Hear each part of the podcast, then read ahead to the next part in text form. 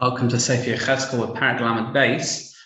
This Nebuah is told to Yechezkel in the year after the Khurban, the Redak says. So even though the previous one was 3 months before the Khurban, and the one before that was the year before the Khurban, or the year of the Khurban, and this is the year after the Beis Hamikdash is destroyed.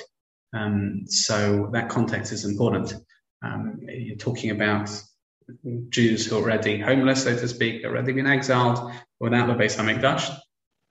Whether this refers to Mitzrayim. So we're a few months on from the previous Nuva. What does he talk about in reference to Mitzrayim? So Paro has acted like a lion, a young lion that travels many distance or great distances to take food, to steal food from other people, as opposed to what he calls a sea monster who remains in one place, the river Nile, which of course is Mitzrayim. In other words, Paro should have kept himself to himself. Stop trying to take other people's empires, countries, resources away. Yechezkel says to Hashem, or says about that, Hashem will cease any support for Mitzrayim. That means that not only will Egypt be humiliated, but other nations will see this humiliation, and therefore it will be even worse. Hashem would enable Bavel to destroy Mitzrayim, the land, the population, the people.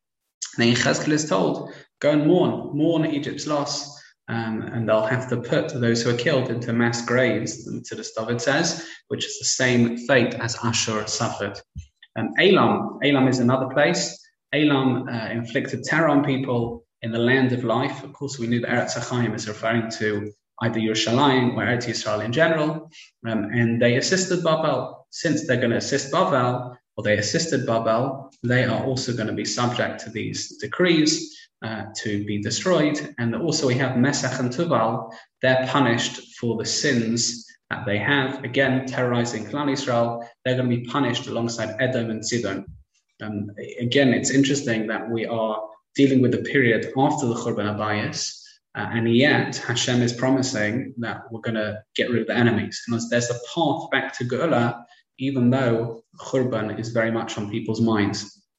This prophecy is supposed to at least comfort Paro a little bit, as even though he is going to be punished harshly, he's not going to be alone in that, which is remarkable that Hashem sees fit to give Nechama certain comfort to Paro.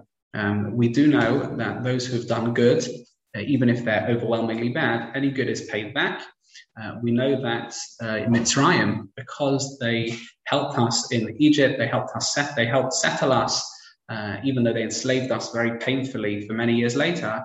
But since they were kind to us for a period, we are supposed to have an element of Hakarat HaTov, kindness, appreciation to them, that is borne out in the laws of marriage, that Mitzri can't marry into us for a certain number of generations, but afterwards they're allowed to marry into us. Why? Because we're supposed to have this element of Hakarat HaTov.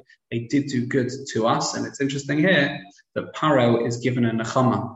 What is that Nechama? He's not going to be alone. As we quoted once from the Sefer HaChinuch, every problem really has two problems. There's the problem itself, and then there's the isolation factor. You feel like you're the only one with that problem.